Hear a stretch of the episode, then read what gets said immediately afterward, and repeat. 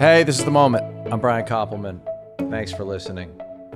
I am thrilled to have Roger Bennett here. You know Roger. I mean, honestly, you could know him from so many different things because the fucker is so damned uh, successful and amazing uh, and entertaining that there's no doubt you've run across him. Uh, Men in Blazers, probably that for which he is most well known, even if you're not someone who loves that kind of football soccer to me and you. Uh, and his new book, Reborn in the USA, is, comes out June 29th, is an, is an excellent, excellent memoir, as Malkovich might have said it in a Coen Brothers movie.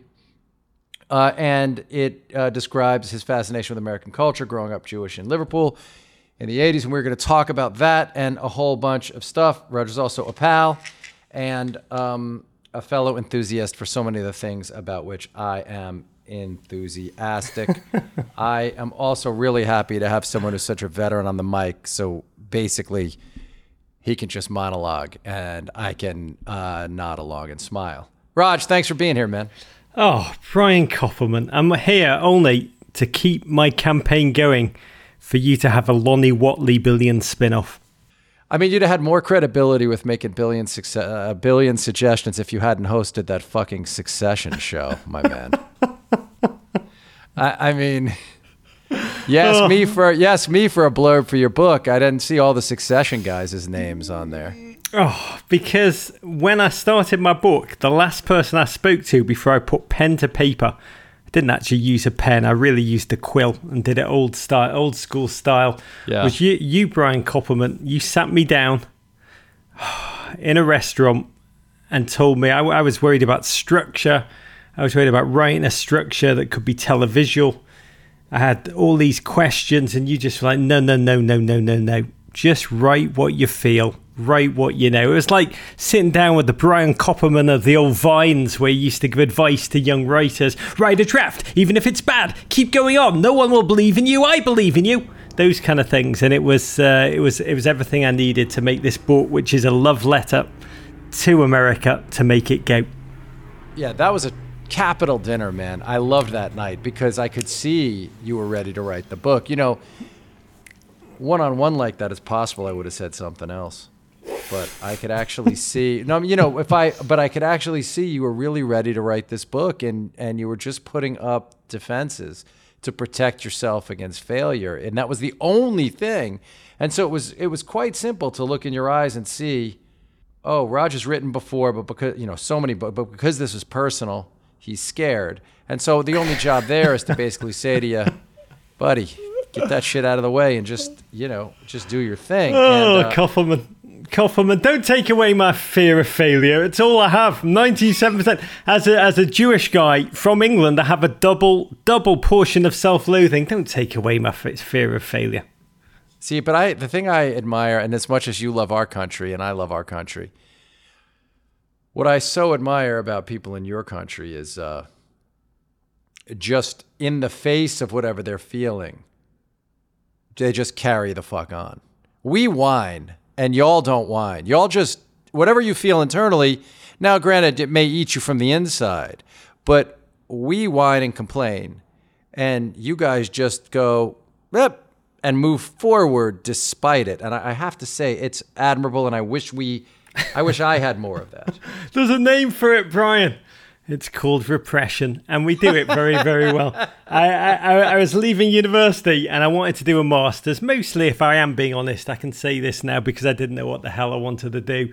And my father, God bless him, when I came home with all kinds of master's ideas, he just said, Roger, don't you think a man can think too much in life? There's a point in time when a man should just do. And he cut me off in that moment. And, uh, and I had to really swim on my own. And it is, it's a, uh, something I write about in my book, this book, which is really about growing up in Liverpool in the 1980s, the greatest city in the world, but one which, uh, under Thatcher, when the South rose in England and the North really crumbled, uh, lost its way, kind of became, as the empire uh, faded, a poor city without any meaning, a bit like Baltimore without the, the crab cake upside. And Liverpool had music and it had football, but you could stand on a street corner there and really believe that you were seeing the city crumble before your eyes. High Inc- incidentally, folks, the crab cake upside is the Spin Doctors cover band that Roger and I have together. we play bar mitzvahs. We do, we do. we're gonna, we're gonna harmonise before the end of this. But the, if you should hear us do two princes together, Roger plays that bass line like a champ in our band Crab Cake Upside. yeah, I And- always, I always want to sing more, but Koppelman just makes me stand on the corner of Yeah, the stage. Yeah, just play play the fucking bass guitar, Raj, and just Yeah. try to keep time with the drummer if it's at all possible. Oh, you're so Please. demanding. I am the lesh. I am the lesh of uh, of crab cake upside. Hey, here's the thing about Lesh, and then we'll on. get right back to the book. The fact, how, how great is this? Who else in history sings one lead vocal of one song he writes, and it's fucking Box of Rain? That's Phil Lesh. Phil Lesh sings Box of Rain, one of the top four Grateful Dead songs. And he just like steps in, sings the one, and it's capital. It's maybe the best Grateful Dead song. Which is, Arguably, arguably, I- I- my my brain immediately goes to Blur and Coffee and TV, which um, is still one of the most iconic ones where Damon cedes the mic to old Cox. But those are the moments that we live for with our cover band. And your point, your, your point about England is, is was rooted in my youth, where English television, and I write about this in the book. You know, the, the big, big shows on English television in the 80s were EastEnders, Brookside and Coronation Street. One was about a soap opera of working class misery in London. One was a soap opera about working class misery in Liverpool. And another was about working class misery in Manchester. And the the, the overlapping centre of each show essentially said to the audience, and it was massive, everybody watched one of the three, was You think your life's miserable? You think your life's a failure? Have a look at these lives. They are terrible, so shut up and just get on with whatever the hell you're doing. And that was English television. It was vicarious uh, visitation of other people's misery to make yourself feel better. And then into that milieu crashed American television. You know, proto billion shows essentially. Dallas, Dynasty, Dynasty, Knots Landing. And the centre of those shows, it was like nothing we had ever seen. These were shows where the life problems, Brian, and Billion's not too dissimilar, is where your life is challenging because you have so bloody much money, so many oil wells, so many fur coats, so many diamonds, you don't know what to spend it on. And when we watch that show, and everything that followed because it lots followed heart to heart fantasy island the love boat miami bloody vice life changing when you watch that from the point of view of 1980s england you felt emotions you had never felt before about life like aspiration ideas my life could possibly be better take control stay in charge. And that is essentially you, what you admire about england the repression. That's the you would have been watching Coronation Street, Brookside, and, and EastEnders a lot, I imagine. Eng- English, Brian would have. I mean, I was listening to a lot of, obviously, I was listening to a lot of music that emanated from Britain. And, like, you know, I remember when I first heard Billy Bragg, who I think gave voice to this stuff better than anybody. When, and I know what Tracy means to you, and we can discuss it. But for me, when I first heard Billy Bragg, Can I just make it clear to listeners? Tracy Chapman. Many of your listeners are like Tracy Austin. Was she that big? Was she that big? Tracy Austin was big. Great champion, Tracy a great Chapman- Uh, champion, by the way, Tracy Austin. Don't take anything away from Tracy Not Austin. Win- knocking. winning, Never winning the the U.S. Open that young. But but but Billy Bragg for me, and, and there is a you know to me the way Billy Bragg sang about the what it was to feel that you weren't allowed hopes and dreams. Right, those shows that you're talking about in America were about this idea that Americans felt their birthright was not only all these creature comforts, but was to dream of something better. And Billy Bragg was always talking, and not later than Costello. I'm talking specifically about Billy Bragg about this era you're discussing as a child, which was he would sing about, well, what happens when you're told that even to dream these things is only going to lead to crushing disappointment, and you have no business having these dreams. Yeah, I would love. I mean, I adore Billy Bragg. I have so many responses to that point, and I Respond. I would, would love to sit down with Billy Bragg and watch the first episode of Miami Vice, where you know our guys are in a car. They are going to the bizarre zone of Miami that seems to be zoned purely for drug deals gone wrong. And they are, what are they, in a spider or something? And the silence and in the air tonight kicks in. And it's a four and a half minute segment, essentially a pop video before we had pop videos. But a, a, a, a song broken only by the, the sound of Tubbs loading his, his pump action shotgun. And then they stop, they pull over um, by a phone booth, which is beautifully illuminated in the middle of nowhere. And uh, and Crockett, he knows, he knows he's possibly going to his doom. Possibly, this is one of the. He's saving the world from uh, f- from human darkness. And what does he do? I mean, first of all, Kevlar, no, you stick with your singular style. You wear your pastels. You wear your t-shirt under your jacket, sleeves rolled up, and the spadrilles, no socks. But he, but he, he calls his former wife, and he just before his mind's on it, he, t- he checks in with the Collins. The mix goes down just for a minute. And then he said, they essentially they interchange, and they he says to his former wife, he says, "Was it real what we shared?" And she says, Yes, of course it was. And then Crockett just holds the phone with his jagged jaw and hangs up, but moodily in the way you only do in movies, because it only works if someone's actually watching you. Uh, hang up moodily. And then the Collins drum fill fills in and uh, they speed off. There's just dust by the phone booth. Brian, and the dust shows time to push out those emotions about love. There is work to be done. And in that show, I mean, first of all, at a very base level, I remember watching that in England when it crashed into our shores about seven months after it aired here because everything yeah. came out on delay much later.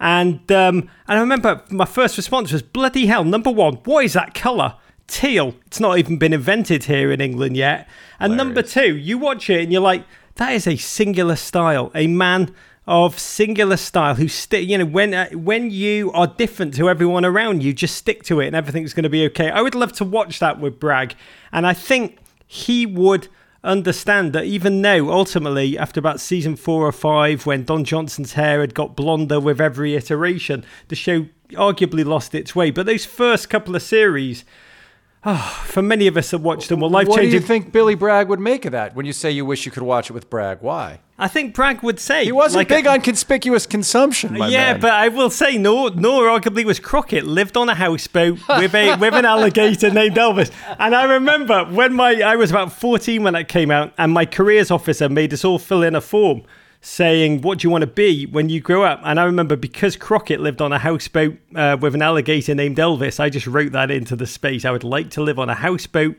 off Miami with a alligator named Elvis. But also in your question is something fascinating that I've learned since writing this book because I did idolize many eclectical musical genres from America, from country of Dwight Yoakam to blues of Stevie Ray Vaughan, yeah. you know, to, uh, to Guadalcanal Diary, Lone Justice. One of my favorite bands, Riders, Guadalcanal Diary, the, Walking in the Shadow of the Big Man. If people don't know that album, Walking in the Shadow incredible. of the Big Man. Incredible. You know, the, the Windbreakers, Husker Du, The Replacements, all that stuff. Public Enemy.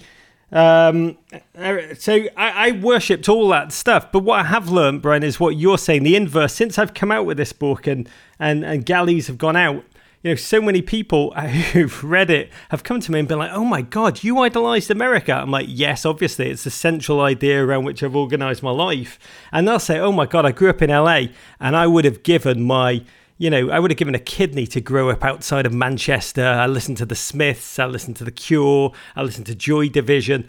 And I think it is a universal thing, Brian, to romanticize. I've only learned this recently, and you're going to be like, yes, obviously. But you, I think as a kid, you do romanticize that other place, that place you're not. And and, and in my case, it was America. It sang to me like a like the sirens to Odysseus. Uh, I grew up with a mural. I painted it. Uh, I had a, someone paint on my wall when I was 12. A mural of a crude mural of the Statue of Liberty, the the Manhattan skyline. And really, when you look at it in the book, it's a terrible manifestation. It's like a childish painting. Every night I dreamt of moving there. I now live in Manhattan, and ultimately that was my idea. It's awesome to talk about this because I, I rarely, rarely talked about this on the podcast. Uh, but you know, the lack of adornment in the way that much of the British music before the Manchester scene came to be, the sort of lack of adornment of the new wave of British heavy metal coming out of the punk scene, post Sex Pistols, really like the post punk scene, um, was so appealing to me because the idea that a group like Saxon, like a group like Saxon here in America would have never, right? Because they were just like blue jeans. And, and you know, here you had those hard rock bands, if you're into that music, it was all about the hair. I mean, I've, I've been reading this oral history, Nothing But a Good Time, which I recommend highly, the LA scene. But when I think about where you, what you grew up in, and it was so much about a lack of adornment and about a lack of glamour, almost as a selling point. I mean, uh, if we look at the difference between even Maiden, who had like filigree on top of their stuff, but still, Maiden were blue jean guys almost always. And it's so different from what was happening in in this country, which was still about aspiring to a, a glamorous, money-filled like the the the the records here were about acquisitiveness and the records coming out of you know, I think about Denim and Leather by Saxon. It's quite a simple ambition that those boys in Saxon had. You know what I'm saying? They just wanted some de- denim and a leather jacket. Yeah. Uh, and, and so what, because your book is so much about ambition. And to me, the prevailing ambition before Oasis and before Blur and before Manchester, uh, before the Mondays and all that shit was, it was almost like cultural impetus was to ratchet down those amb- ambitions if you were where you were, to ratchet down those dreams, eh, right? It's a very English thing. You know, I grew up in Liverpool, which, I mean, was a, was I'm so blessed to be from that city. It's a city of romantics and dreamers. Um, more, I would imagine more storytellers, more what they call in Liverpool blaggers per square acre than pretty well any other city. Because we're a port city, we look out to sea uh, and we dream of a world that's out there. Um, and the world came in through the port in the heyday. It was one of the busiest ports in the world. It's no coincidence that the Beatles came out of Liverpool. Everything. Oh, are Ameri- they from? Li- they're they're Liverpudlian. everything, everything American hit Liverpool first. Came through that port, rolled off those boats. Rock and roll smashes into Liverpool. The Beatles rise up. Um, at the same time, we're an incredibly local people, an incredibly local people to, to the extent that you know there was a huge heroin epidemic when I grew up. Unemployment was massive. Uh, the city was really on its knees, as was the whole north. This is post-industrial England. The, the the Newcastle coal pits had shut down. The steel mills in Sheffield, the cotton in Manchester. The whole north had just rotted away or been left to rot by Margaret Thatcher.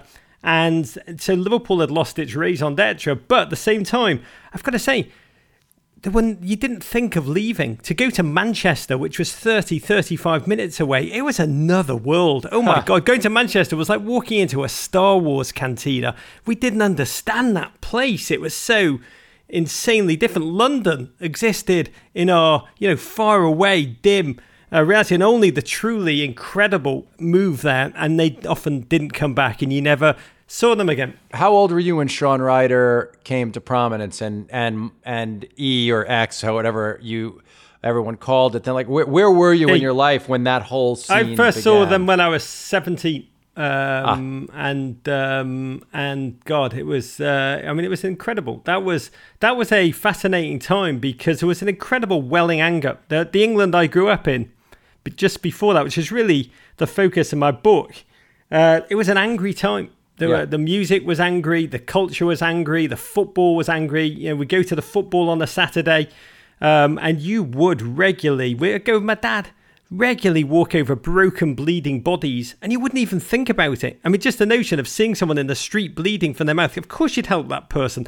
No, that's just football. They'd obviously been beaten up. There are hundreds of them all over the floor by opposing fans. You just keep chatting, like, oh, I hope it's going to be a good game today, Dad. And you'd step over some poor, broken human being. And the football was brutal, played by men who mostly looked like they were desperate to get off the field and have a cigarette, a beer, and a pie on muddy fields, very unglamorous. And so the first time I saw the NFL, this inc- uh, this incredible product, this I mean, the Chicago Bears product, um, that the Super Bowl season, Super Bowl 20, it was it was swaggering. It was in colour. The New Orleans Saints had lost every game. Why were their fans not rioting? They just called themselves the New Orleans Aints. Put paper bags on their head, Yeah. drank light beer, ate sausage-based products, had a great time. There was a joy that emanated from America. We didn't have that in England. We had a lot of anger. So he took the edge. That came a bit later. That took the the edge off that anger um, and really taught these individuals who, you know, with not a lot of hope, not a lot of options, not a lot of future, and it gave them a lot of joy. It blissed, it blissed everybody the fuck out. It was so odd when this joyous music fueled by ecstasy started coming out of there.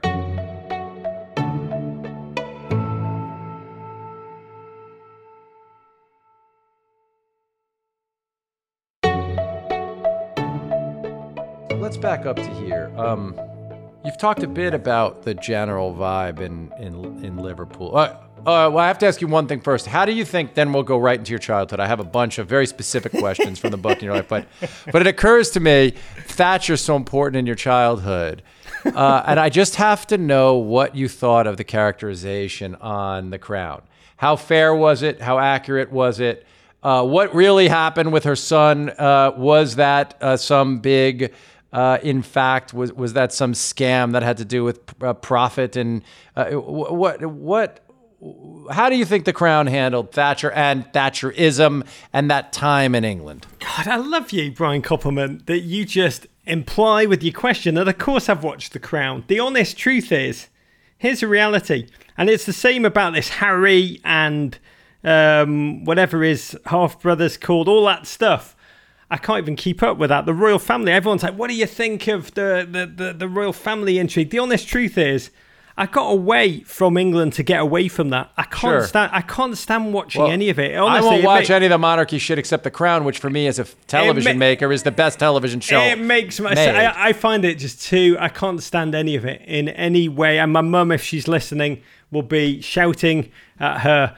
Um, well, I wonder what my mother listens to podcasts on. I have no bloody. She's probably got some podcast radio machine somewhere. But over the fireplace, she'll be shouting. She hates that I can't stand the royal family. But I got away from there to get away from all that crap. I really, I mean, the Thatcher stuff is still very painful. What she did to the city, what she did to the country, and Well, let and, me uh, ask you this then about. Thatcher. What do you think as a storyteller? And look, the way you talk about sport is story. Your special gift, one of your um, many, many gifts, is your ability to weave a narrative through. You know, uh, look, soccer is a game that requires uh, an incredible imagination to talk about it and stay engaged because of the way that you one has to be able to fill narratives in every time the ball reverses field. Uh, it has to mean more than just hey nobody scored again.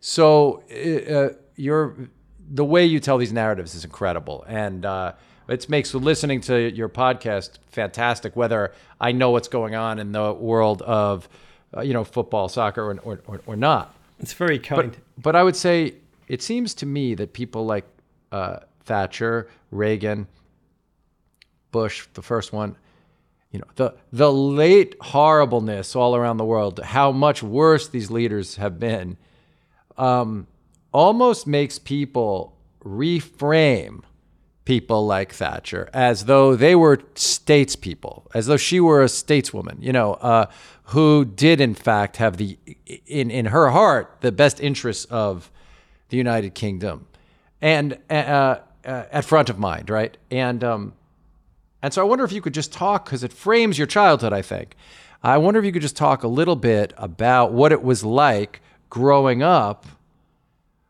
with that person as the figurehead and with that person setting the tone of the way everyone was supposed to think and comport themselves. she was beloved in the South. She, you know, England post war really spiraled into decline. Um, still to this day, when I walk into American uh, superstores and uh, shopping uh, supermarkets, I'm like, oh my God, I'm still like shocked every time I see that you have 27 mushrooms here. Because I'm in England, I grew up with one kind. It was canned, and like the the reality was England, the South. If you grew up there, the, she did find meaning for the South. Reinvented it as a financial, free market driven. I mean, you could set billions in London, London billions. Um, I've got a good actor for you who could play the star, Damian Lewis.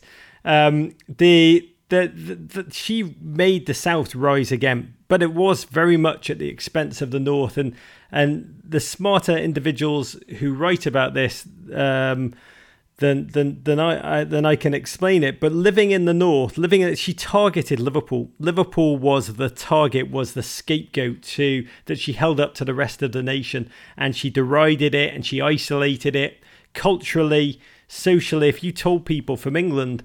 Uh, they say, Where are you from? I'd say Liverpool. They, they always say, Oh, someone's got to be mate.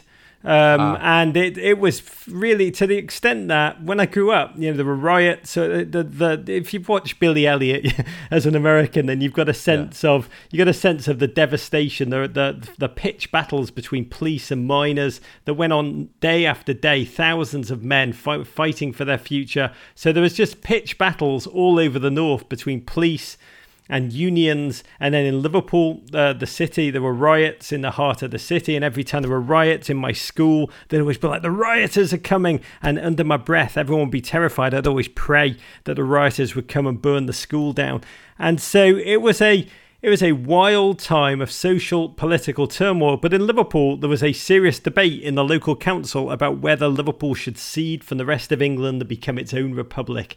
And I, I always wished that it, I always wished that it had done. To be a card-carrying Liverpool passport holder uh, would have been a remarkable way to adventure through life. It was a dark time you know, I should say in the book, uh, I write about how my dad, who was a judge, yes. was probably one of the few Thatcher supporters I don't know if just in Liverpool, probably in the north of England. But he, they pressed you into service, right? He yeah, pressed you yeah. into service. Yeah, so we would go and he, uh, we would. Uh, I had to campaign. Uh, although I couldn't stand up, you did what your dad told you, um, and we would drive round on election day in a van, just with my dad on a loudspeaker saying, "Think once, think twice." Vote conservative. And people would just i i would I they pelt went, the car? Would they pelt the car with uh, all sorts brick, of meat meat pies and shit? Uh, you know they held the meat pie. It was bricks. It was it was bags of what i assume was uh, um, was was was human piss possibly worse. And uh, i mean it was astonishing to to go through and and I, mostly I was astonished at him. Why you would like there was no way Thatcher was going to get a single vote other than a tiny handful well, but he still did it. So that was the that was very much the dislocation um, into the darkness. So you can see when you when you heard you know um, Mellencamp yep. mi- minutes to memories oh yeah. when, when, when you heard um, Born Under Punches, the Talking Heads. When you heard Tree, ultimately, I, you know, I write a lot about the Beastie Boys, um, Public Enemy, and the Beastie Boys. Just their approach to life, which was really the pivot between um, between the English music that English people listen to, and then, as you say, the the rave culture that followed, just hip hop coming in was almost a pivot. The Beastie Boys coming to Liverpool is really the climax of the book. It was a show where that lasted famously ten minutes. Ad Rock was arrested, ended in a riot and um, and and tear gas. Uh, but then Tracy Chapman ultimately is the concluded. Tracy Chapman very much saved me, which indirectly, very indirectly, and you're going to be very modest now because we've had this conversation. You had a small role in, so I'm very grateful to you, bro. Well, sort of saved me too. Um, yeah, uh, the Billy Elliot thing. I'll tell you, I I had been awake for about two and a half days shooting something uh, in LA with only coffee to keep me up. My family was on the other coast. I was horribly lonely and missing them, and I couldn't sleep. And this one, you could see movies at all hours. And I went, having not been able to sleep and been up for days, and I saw the first morning show of Billy Elliot on like a lonely Saturday. and I go alone to this theater at the uh, at the um, at this mall in in in LA and uh, and I sat there alone in the theater. Maybe there were four of us in the theater, uh, just fucking weeping at the whole thing. So I really remember the play, the musical, wonderful songs by Elton, but not nearly as good as the experience of seeing ballet. What do you know about ballet? All that shit, just fucking amazing, and and all those tough, those tough fucking guys. He's doing ballet. Mate, yeah, mate. Uh, can I just tell you, just In all sense, that is a, that is that is probably top three movies not to watch on a plane. Billy Elliot Yes, in the in the name of, also in the name of of the fathers in there. But Billy Elliot, I joke in the beginning of my book. My book, my life is like Billy Elliot. You know, I joke that I was an American born in an Englishman's body, which I've Right. actually always believed, Brian. But I, my book really is Billy Elliot without the without the ballet skills and America, American soft power. That's the thing, you know, American soft power, American music, American movies, American television. The copies of Rolling Stone that had air freighted out to me, they always arrived seven weeks later. That that was my ballet. That that is what saved me. Well, all right, Organ, I get. I gotta say, what's amazing having this conversation is, I, I don't know that I've I, I don't know that I haven't on your show I ever mentioned it, but like, Kerrang, NME, and Sounds and were like the thing that mattered the most to me. I would get. I had subscriptions to Kerrang, Sounds, NME, and then later Q. Like I, I would wait and wait. I could still tell you, uh, like the names of like Ross Halfin, the photographer, or Malcolm Dome, the writer. Like I fucking remember those dudes, and their work mattered so much to me because I could peek into your culture. Like I never missed a Kerrang. I never fucking missed Sounds or NME. I read them every, you know, they would come in the mail and they'd be late, right? They would come in the mail, as I'm sure yours did. They would come in these manila envelopes and they would be late.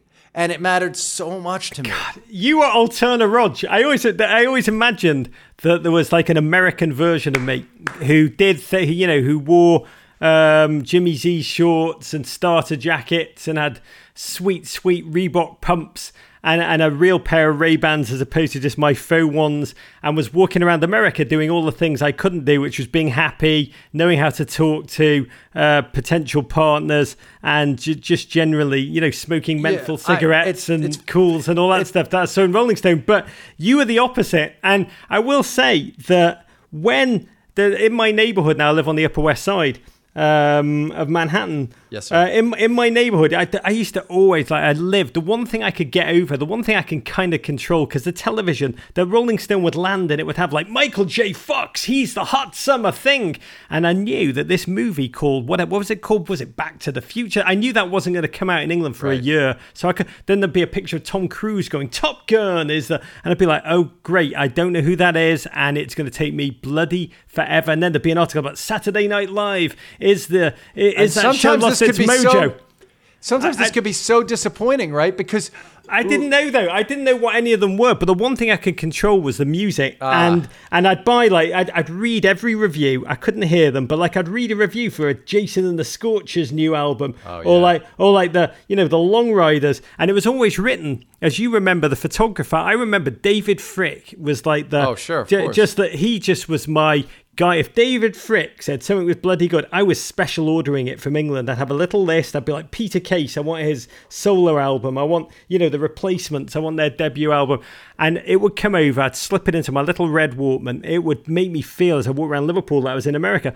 But David Fricke now lives in my neighbourhood. He has not changed visually. He's not changed since. I've seen the him 70s. walking around too. But He's but, frozen in time. I just want to hug. I don't go anywhere near him, but I want to hug that man and just be like, "Oh my God, David Fricke! Have you you never are you are why I'm here. I can't. I'm too nervous, Brian. you can't introduce yourself to him. You He's ne- lovely. You, never want. You never want. I've got to say, I have met a couple of my uh, the iconic figures from this book. You know, watching John Hughes movies as if they were documentaries, which. Uh, uh, you know, I really did study them as if Ferris Bueller's Day Off came out just after I'd actually summered in the northern suburbs of Chicago as a 16 year old, which I write about in the book about meeting the Chicago Bears and all that crap.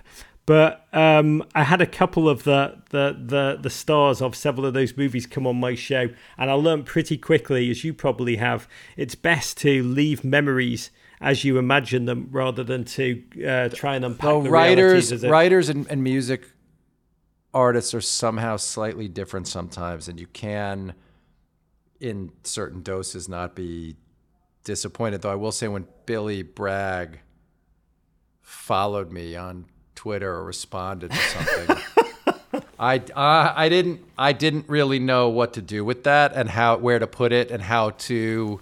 Childhood Brian was was fist pumping. The little well, it's just O'Brien. like it's just like he meant so much to me. It's unlike you. I didn't really want to live in England or anything like that. I but I but I did think there was something very real about it. And like that guy's music meant so much to me and taught me so much. This was part of what you talk about. in the. I mean, taught me so much about a way to wo- look at the world that it was a bit overwhelming that I could engage with him. Roger, what where did you fit in in your neighborhood though? Because you so heavily identify with a certain part of the worldview but at the same time it feels like you had these twin things going on in your head which was i am of this place and this place affects me deeply and there's no running from its mark on my soul. But it but because you had this other track running in your head um, about escape about a possible life for yourself uh, uh, about america like how did you on a day-to-day basis say as a 12 or 13 or 14 year old how did you fit in like who were you in your neighborhood I, I had an incredible imagination and I often retreated back into it. It was really fostered early on by my relationship with my grandfather. And the funny thing in life is that the, the blokes I get on with best, it always turns out that they had a really good relationship with their grandparents. I do think that that relationship is it can be one of the most incredible, nourishing uh, grandmother, grandfather. Those relationships um, with kids, one of the most important sets of relationships. My grandfather, uh, Sam, I named my first kid after him, Samson, um, was just an incredibly beautiful bloke. And the family myth, which will go some way to explaining your answer, you know, we never felt that we were of Liverpool because the myth of the Liverpool Jewish community, and it was true for so many of us, very true in my family. And you can see over my shoulder on Zoom, that's my grandfather. On my set, I have a photo of my grandfather uh, in his uh, in his Second World War outfit. I have a photo of my my great uh, grandfather Harris in his Russian army uh, outfit, and and Harris left uh, Ukraine. Um, like many millions um, of his generation, probably no doubt chased onto the boat by Cossacks. And the myth of the Liverpool Jewish community, he was a kosher butcher and he was headed for Chicago, the hog capital of the world. That was the land we were going to go to. And the myth of the Liverpool Jewish community is that my great grandfather Harris possibly never met him, but of the lower IQ individuals on the boat, saw the one tall building on the Liverpool skyline when the boat um, docked to refuel and thought he was in New York and got off a stop early. And so instead of going to Chicago and making no doubt in our mind the family myth millions, we would have made millions in the hog capital of the world. He, you know, made pennies in northwest of England uh, in the kosher meat business. And so America always loomed unbelievably large in my grandfather's life. He'd fly at every opportunity. This is in the days when you had to have the little tiny treacherous plane land in Iceland and then in Gander and then uh, and then land somewhere in Canada and then finally get to New York. He would come back and he'd you know my desk is full of the tchotchkes, the Statue of Yeah. Liberty tchotchke, the Empire State tchotchke that he had surrounding him in his Liverpool home. And so we always had you know, bifurcated identities and um, dreamt of America. And when things were dark in our lives, which were often, you know, we'd retreat to this imaginary world. And when we weren't in that imaginary world, we'd do, you know, love football, love music. Everyone in Liverpool's funny. Everyone and their kids until they have the, the funniness kicked out of them by the vicissitudes of Yeah. life. Everybody under the age of 20 is unbelievably hilarious. And so I think I'd, I'd say there was a duality to my identity all the way. That Americanness where I was, was born in me.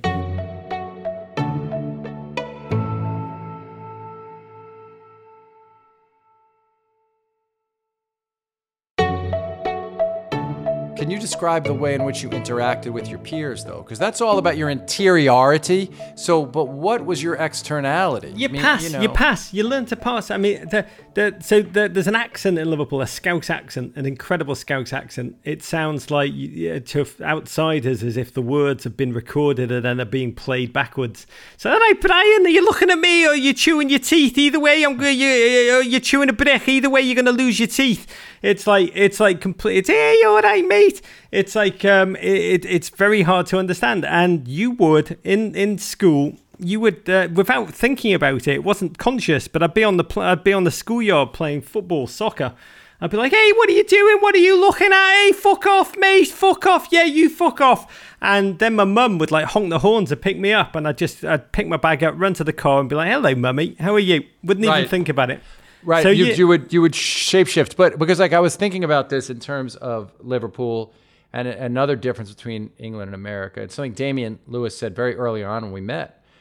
Uh, when I first met him was um, success is something that it's okay to be after and to come from in America in a way that it's not in England, right? And so I wonder how you know I was thinking about this thing that McCartney said, I guess like eight or nine years after Lennon's death, when he was asked some question, and he wasn't trying to slag off on Lennon, but he said, you know, everyone always said that John was the working class Beatle, but of course it wasn't true. You know, he's like, uh, uh, John was middle class or lower middle class. I mean, he wasn't, and and it was a way that McCartney could try to. The mere by you know both guys, McCartney obviously became a billionaire by winning in business dealings with them and and and living, and uh, and yet he still felt that the ultimate sort of not slag on Lennon, but the ultimate way to sort of take Lennon's myth down a peg was to say Lennon was not the working man's Beatles. And what so uh, you know, there's nothing more Liverpool than a Lennon McCartney uh, squabble. So what does that tell you about where you're from? I mean, it's very English. It's um, ambition is derided, uh, or it was when I grew up. You know, the class system was so deeply entrenched that you were mocked for having ideas above your station. Entrepreneurialism took a long time to take root in England. Uh, that having confident ideas was about to be cut down. Still, you see it in the.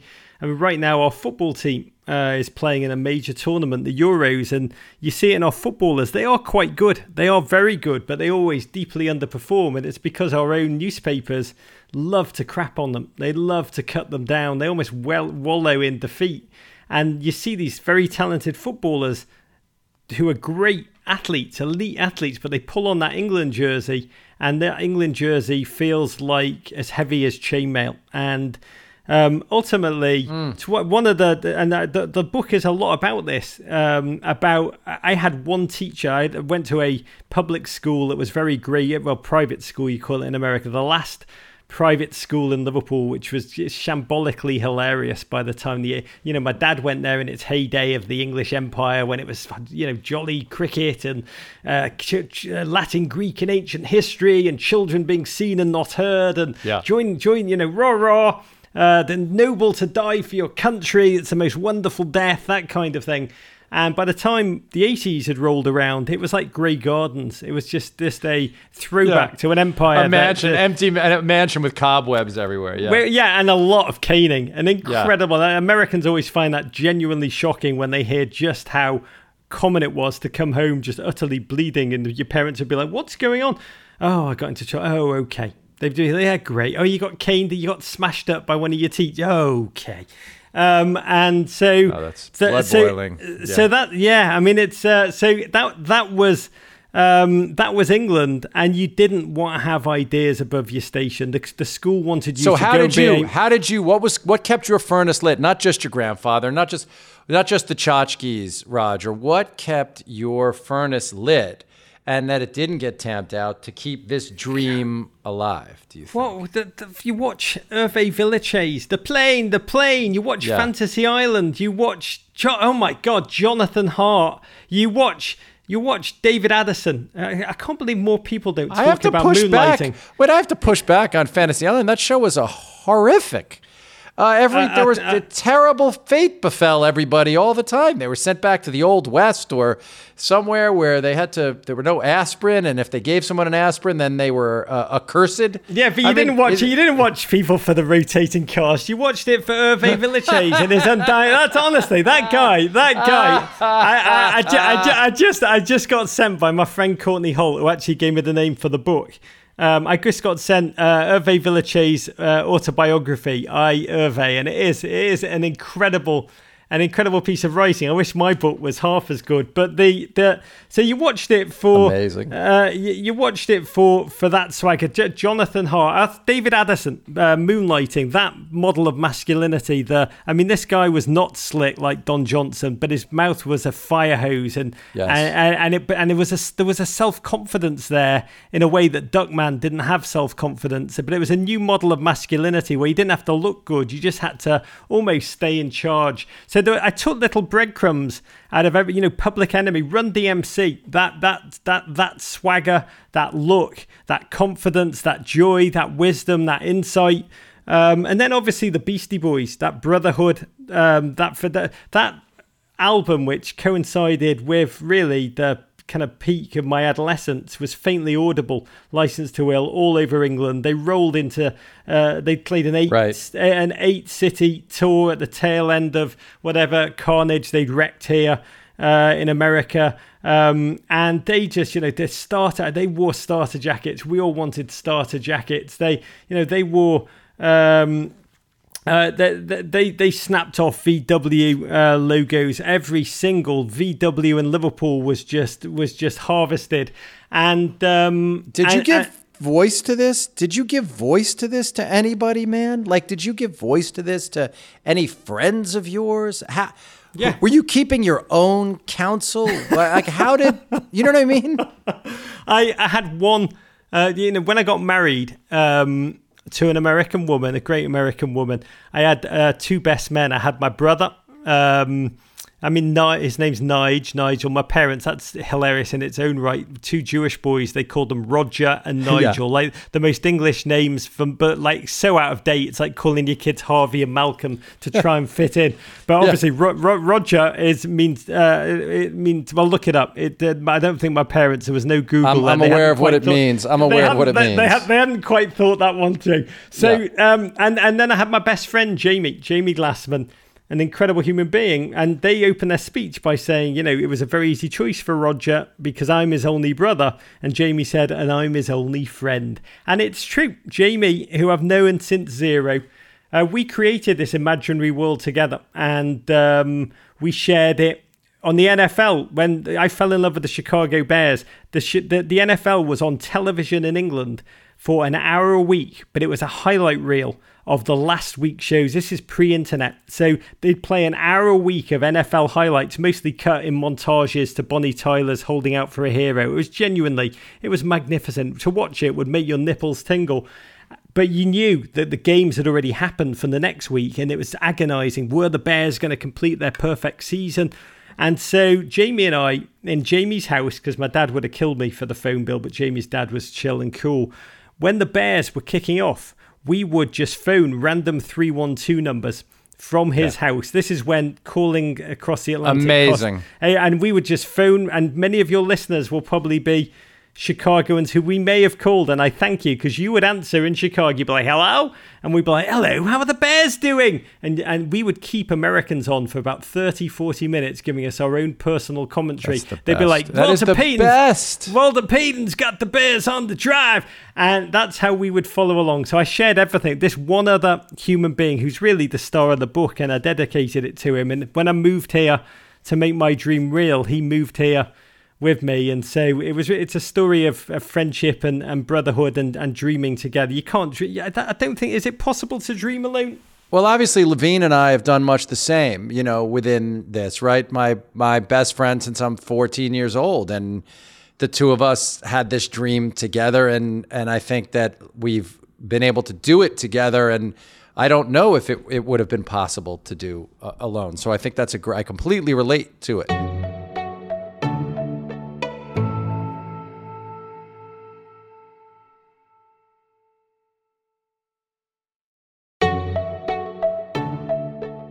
What did you picture the course of your life to be, Roger? What was no like was becoming famous up like eh, because it's one thing to want to come to America and be a part of all that, but well, I guess first of all, what was your very first visit to America as a you know, like a sentient person? What was your first visit?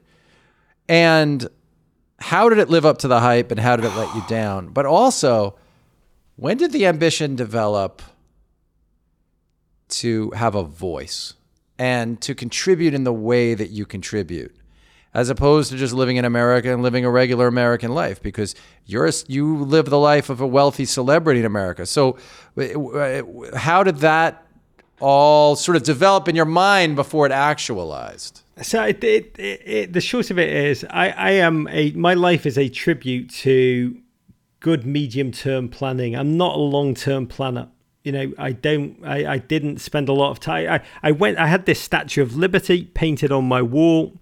Um, every night I would arrange my curtains so the light fell just on Lady Liberty's face, and so I mean, let me just say this, this this doesn't work. My uh, Sammy, my son, has had the Knicks. His whole room is orange with Knicks uh, logos and the retired numbers of all the great Knicks all over the room, and it has done nothing. For, yeah, but that, that, that, Sammy has done a huge, huge error. You can, I, I would say, any parents listening, really, my life is a testament to be careful what you allow your kids to put on their ah, bedroom ah, walls. Ah. But unless, unless Sammy's violated one of them, unless Dolan is involved in that one thing, in which case, in which case, those dreams can only be shattered dreams. But I, I, I, I um, yeah, God, I, I, I did not. No, so you had the Statue of Liberty on your wall, right? So and... I, I dreamt of America, but I mean, it really did. It felt I, I, I when you know, I, when I would be on the bus and people would be the school bus home and people would be having the shit kicked out of them left and right, and I'd snap my headphones on and I'd listen to minutes to memories, and I'd, you know, I'm on the uh, uh on the Greyhound at, uh, at um, uh, the song about leaving Jamestown and and and speaking to an old confidant who told you wisdoms about life. I would imagine I too was on that Greyhound bus and I'd shut out the world around me, but I didn't. I've got to be candid. I never imagined that I could live there. That was not, that was just, it just seemed incredible. And then I met an American, a random Chicagoan who happened to be in Liverpool. If you, if it didn't happen to me and I gave you it as a fictional book, you, Brian Koppelman, would be like, that, that scene where the, the random 17 year old American, you just meet him and then start writing to him and he invites you over to Chicago for right. the summer. That seems a bit of a, bit of a, that's why a kid came uh, to hang out in the park. I ran into him. God, he happened to be from Chicago. I love Chicago. It's when my family were meant to move. I, I, spent a couple of days just hanging out with him, taking him to watch Everton Football Club. We, you know, it was like the greatest days of my life to be a real live American who was mine, mine, mine, who could tell me things like we all drink Popov vodka because it comes in a plastic bottle and you can't smash it. I'd be like, right. oh, good, good to know. And I, um, I, you know, I'd name check everything that I'd learned from John Hughes movies, find out what was real, what was not real. And then we became pen pals, young listeners. That means writing real letters with, with, with. You know, I'd send him things from the football, uh, Everton Football Club. He'd send me back like the Super Bowl shuffle and big foam fingers that said Bears number one. And then he invited me over. So I went over um, at the age of 15 uh, um, to um, to Chicago to spend the summer in the northern suburbs, the same canvas John Hughes used for his movies, for a month and you know it changed my life. I did. Well all I can say is when when and uh, two months later, uh, Ferris Bueller came out. It, honestly, it wow, was yeah. like watching a documentary of my time there. We too went sure. to we went to the bleachers and, and drank beers with the bleacher blum, the bleacher bums. We went to Pequod Pizza and and Carson's Ribs and feasted. We ate that city. We went up the uh, the Sears Tower and and looked down and just were awed by by by by, by what humankind built. I went to New Trier. Shout out to all your listeners at New Trier High School and just reveled in life at the beach that seemed joyous, optimistic, supportive, and gorgeous. And, you know, I, I vowed to come back. I didn't know how. I came right after university. And then ever since then, life has been just about good medium term planning um, and just want to. I came as an, I want to be clear because when I became an American, the greatest day of my life, and I posted me and my citizenship certificate online, and everyone right in the middle of a culture war, and everyone was so joyous. But I did get a bunch of idiots being like, see, he's done it the right way, the legal way. I want to be clear. I was an illegal alien. I came here, moved right to Chicago, didn't right. know any, didn't know anyone. Just wanted to be here. Saw there was a place called Rogers Park. My name's Roger. I said I'll move there, and just I was a I was a baker in the morning. I was a I was a librarian in the afternoon. I was a wait terrible waiter. and what were you trying to become? What were you um, trying to be? What was your ambition career oh, wise at that I just, moment? I just I just wanted I just I was desperate for money. It was dark. It was I had nothing, and it was hard. And um, it is a to, to be in a city on your own um, with no money. But the, the I got over to Chicago, lived there, and in those times I didn't have a dream other than just surviving, and it was bloody hard. And um, life is life is. I mean, I, I I do. Obviously, the book was written at a time last year over the summer of yes. of of of um, of COVID, of the pandemic, of Black Lives Matter, of the toxicity of the election, um, which obviously um, makes you, if I didn't know already, the American dream. Um, that notion is uh, through through. A, I wrote this book at a time when America felt chaotic, felt divided, which is a lot of the reason I wrote. I wanted to retrace my steps and re reconfigure uh, that love. But right back then, um, all I wanted to do and it uh, was survive. And what happened next? It was I joke about it. It is like the first half of Scarface, my life, or the or the last scene of Yentl, Brian. It's been. I mean, the fact that you allow bald men on television in this country is huh. is remarkable. But I, I did notice a, a gap in the market. I noticed football, this thing I loved, was growing fast, and um, there were a couple of moments in in in my life when I spotted um, an opportunity. That was one of them. But the the one thing I want to say is things have definitely changed with me over the past couple of years. Um, you know, as America did get more divided and more fractious, um, you know, I pivoted um, in my work from uh, just trying to, you know, often we began as a, a brand that made people laugh.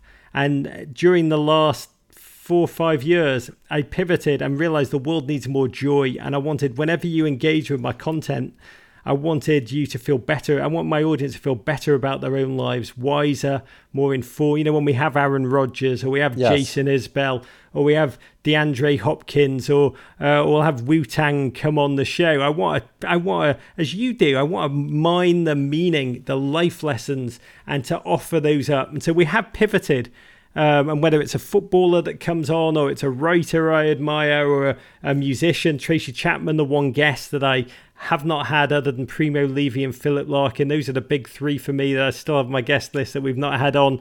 But um, I try and offer joy. You talk about tone. I want people to click off, feel better. Joy is a, a rare, all too rare currency, um, I feel. And then the past year since COVID, um, I, I, did realize almost immediately um, when we got into lockdown in New York. I've often, I was a kid, I was always fascinated by Churchill's War Room. And I do believe. Me too. it's fascinating. it's so fascinating. Yeah, it's, but I do believe, and I think you share this, Brian. What you do in times of darkness, yes. what you do in times of challenge, I think that defines you as a human being. And so, again, in tone, and then in uh, we really stepped up our work. I, I over the past 14 months have worked harder, done more, tried to create more, offered more to our audience. We we tripled our uh, our output and um, and so tone is really important to me and just that regularity is really important to me and, and and as you say using sports really as a way like I mean, my model is Camus, who was a great goalkeeper, and he said everything you, or is alleged to have said, everything you need to know about the motivations of humanity, you can learn through football. I truly believe that, and by offering all of that on the regs. Uh, which I hope this book does. That's really my life motivation. When, when Rog said Camus, I believe he means Camus. Uh, yeah. and Camus, uh, Camus, mate. Camus, yeah, I believe he means Camus. And uh, uh, I didn't know he was a keeper, though. I'm. Uh, I I would. Great keeper. I would agree that Camus is one of these people. I'm so. By the way, you've just done a great, a great service to people. Be, be because. The Stranger by Camus is one of these things that, if you haven't read it, it just seems like what a pain in the ass. What a fucking drag to have to read some book by some French guy that's supposed to be philosophical high literature. But just hear me and Rog, who don't steer you wrong. There is no more entertaining, compelling, important, joyous in its horror book to read than The Stranger. Yeah. It and and and you must read the book. Please, if you do nothing else, buy Roger's book and read it, but also read The fucking Stranger if you haven't. It's really worth it. It's so good. And Yeah. The Plague. The Plague is great too, but I would I just love, I, I'm hashtag Team The Fall. I love, I love, um, yeah, I love great. all of it. And, the letters, and the journals are great too. Don't, but don't don't settle for listening to the Billy Joel uh, Cliff Notes version. Just get into the Stranger, revel in it. God, do you think, Do you're thinking about oh, in like eighty years there'll be a French show where they're like talking about uh, billions? You must watch Koppelman. He is an amazing, and they'll be like, and uh, Roger Bennett. You must read Roger No, Bennett. this is important to watch Men in. If you listen to the Men in Blazers, because they were not just talking about soccer, they were talking about life itself. Listen, no, man, this was they. These two men were talking about this. Yes, they had blazers, but also life. But, but Rog, my man, listen. Uh, ha- I have to ask you this question, then we'll uh, because you know the foundational story, your rough childhood you're able to uh, afford your children this lovely childhood on the Upper West Side. You know, Chris Rock does that great bit about how he grew up hating rich kids and now he has rich kids. And I just wonder how you think about encouraging your children to find the same stores of grit and hope and mission that you found. So I have four kids, um, and um, and the amazing thing about them, Brian, is they all have American accents, which also genuinely is not a breakfast when we don't sit around the table. When I'm like, holy crap, I have American Right. children, and um, ultimately. You know, this is my story. Reborn in the USA is my story, and I, I I've always tried to approach parenting um, through the lens of I want my children to be bigger, stronger, taller, better. I mean, a lot of dads want to crush their kids at ping pong and like you know uh, until they're ready to. I just want them to be better than me in every regard. Um, and so, very much, I've allowed them to try and define themselves and not wade in my crap. You know, the, the Philip Larkin line about how um, um, how parents just they fuck you up. Your mum and dad they fuck you up. They do. They give you all the faults they had and then add some extra just for you. So I try very hard not to like layer on uh, my crap to them in any way, shape, or form. I do believe tenacity is the most important human value. I'm very drawn to that. A lot of my work really focuses, talks about tenacity um, and perseverance. But there, there is an there's an amazing moment uh, recently. My youngest kid wrote a book report, and they made them write a faux a faux um, uh, author's statement, and it said um, his name's Oz, named after um, um, Ozzie Smith, and he um, he wrote um, Ozzie Bennett is a British American, and Wow. God, I read that and I was so utterly gobsmacked. Like it's not an identity, a hyphenated identity that I even relate to. I'm like the I, I love America more than Kenny Powers loves America. If that's not clear at this point in the podcast, um, I love America like Bruce Springsteen loves America. So I was very gobsmacked, and I think to a large degree, I'm I'm a big believer they need to um, like you can place values in them in a very very early age values of um, of, of um, self-direction of decision making of sage decision making of empathy i mean empathy is the Yes. is the other value tenacity and empathy are the two values i've really tried to um, to offer the kids but you know what they do and how they feel and their direction and what they want to achieve um, i've always been i've always been fairly chill and i'm going to let them go to where exactly where they go to in the same way ultimately is the greatest thing i've ever done in my life is to um, is to become american. You know i i re- I uh, t- last week was it for for CBS I got to they did an amazing thing. They they should they they they got permission from the parks department for us to go out to the Statue of Liberty. Yeah, amazing. be- before it opened um, the sun was just coming up. It's quite funny actually. I thought of you, Brian Koppelman, because the the sun hadn't come up yet when we got on the boat. It was like five o'clock in the morning, and we got the ferry out. And um, I was going to read what I was going to read the opening chapter of my book, And um, I did think about you as we drove off because you see that view at the tip of Manhattan, and I did Yes. shoot a little did shoot a little video of myself, which I may or may not have seen, which was a casting video for me for Billions. The beginning of Billions is always No, that. where did you post that? I did not see you post yeah, that. Yeah, I, and I didn't post it. Did you send it to me? You didn't send I- it to me. You know, I don't think I did, Ted, but it was just like I was just like, oh my god, billions. You should have texted it to me, Uh, fucker. the- I, uh, and then you head, and then you head to the Statue of Liberty, and I read the beginning of my book, which starts about how I was uh, reared, uh, born, reared, and raised on American soft power. Um, and but at the foot of the Statue of Liberty, they shot this, which was the thing that I had very crudely painted on my bedroom wall. And I, did, I, I, I, I, it was a deeply overwhelming and incredible, uh, incredibly beautiful moment for me. And if I can do that, um, I mean, that that's genuinely it's the greatest achievement of my life. And I hope ultimately, Brian, that in the same way as when I was a kid, my grandfather, we had ancestors' photos from from Eastern Europe, as probably many as you do, many of your listeners do, and there was always one, a thick neck bloke that I was fascinated with. Five generations before us, no one remembered his name Yeah. anymore. He's like my great great great grandfather, and I'd always say to my grandpa, I'd say, "Who is that?" And he'd be like, "Don't remember his name." And I'd be like, "Why? well, What did he do?" And he'd be like, "He's the Cossack killer. He's the one when the Cossacks used to come for us. He killed the Cossacks." And so that was the Cossack killer. And all I can say, long answer to your question, all I can say is, I hope, like in five or six generations' time, my NBC headshot sits above my descendants' dinner dining room table, and as their mouths are full. Um, someone says, "Who's that dude? That bald bloke with the glasses?" And they keep eating, and they point at it and be like, "We can't remember his name, but he's the one. He's the one that brought the family to America."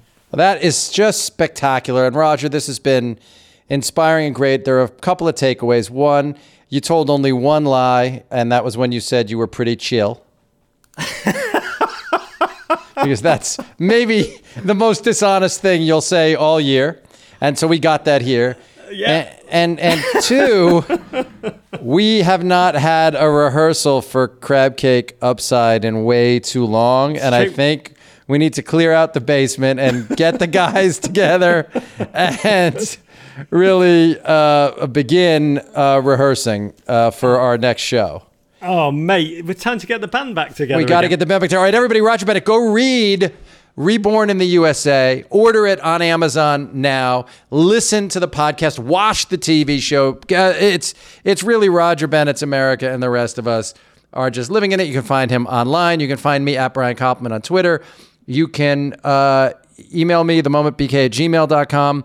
If you email me that uh, it's too many Jews on the podcast today, I will send that to Roger to read your full identity on one of his shows. So uh, thanks, everybody. Not, enough Tracy Chapman talk, Brian. But we'll Uh, that we can do that on your show. Uh, thanks, Anytime. everybody.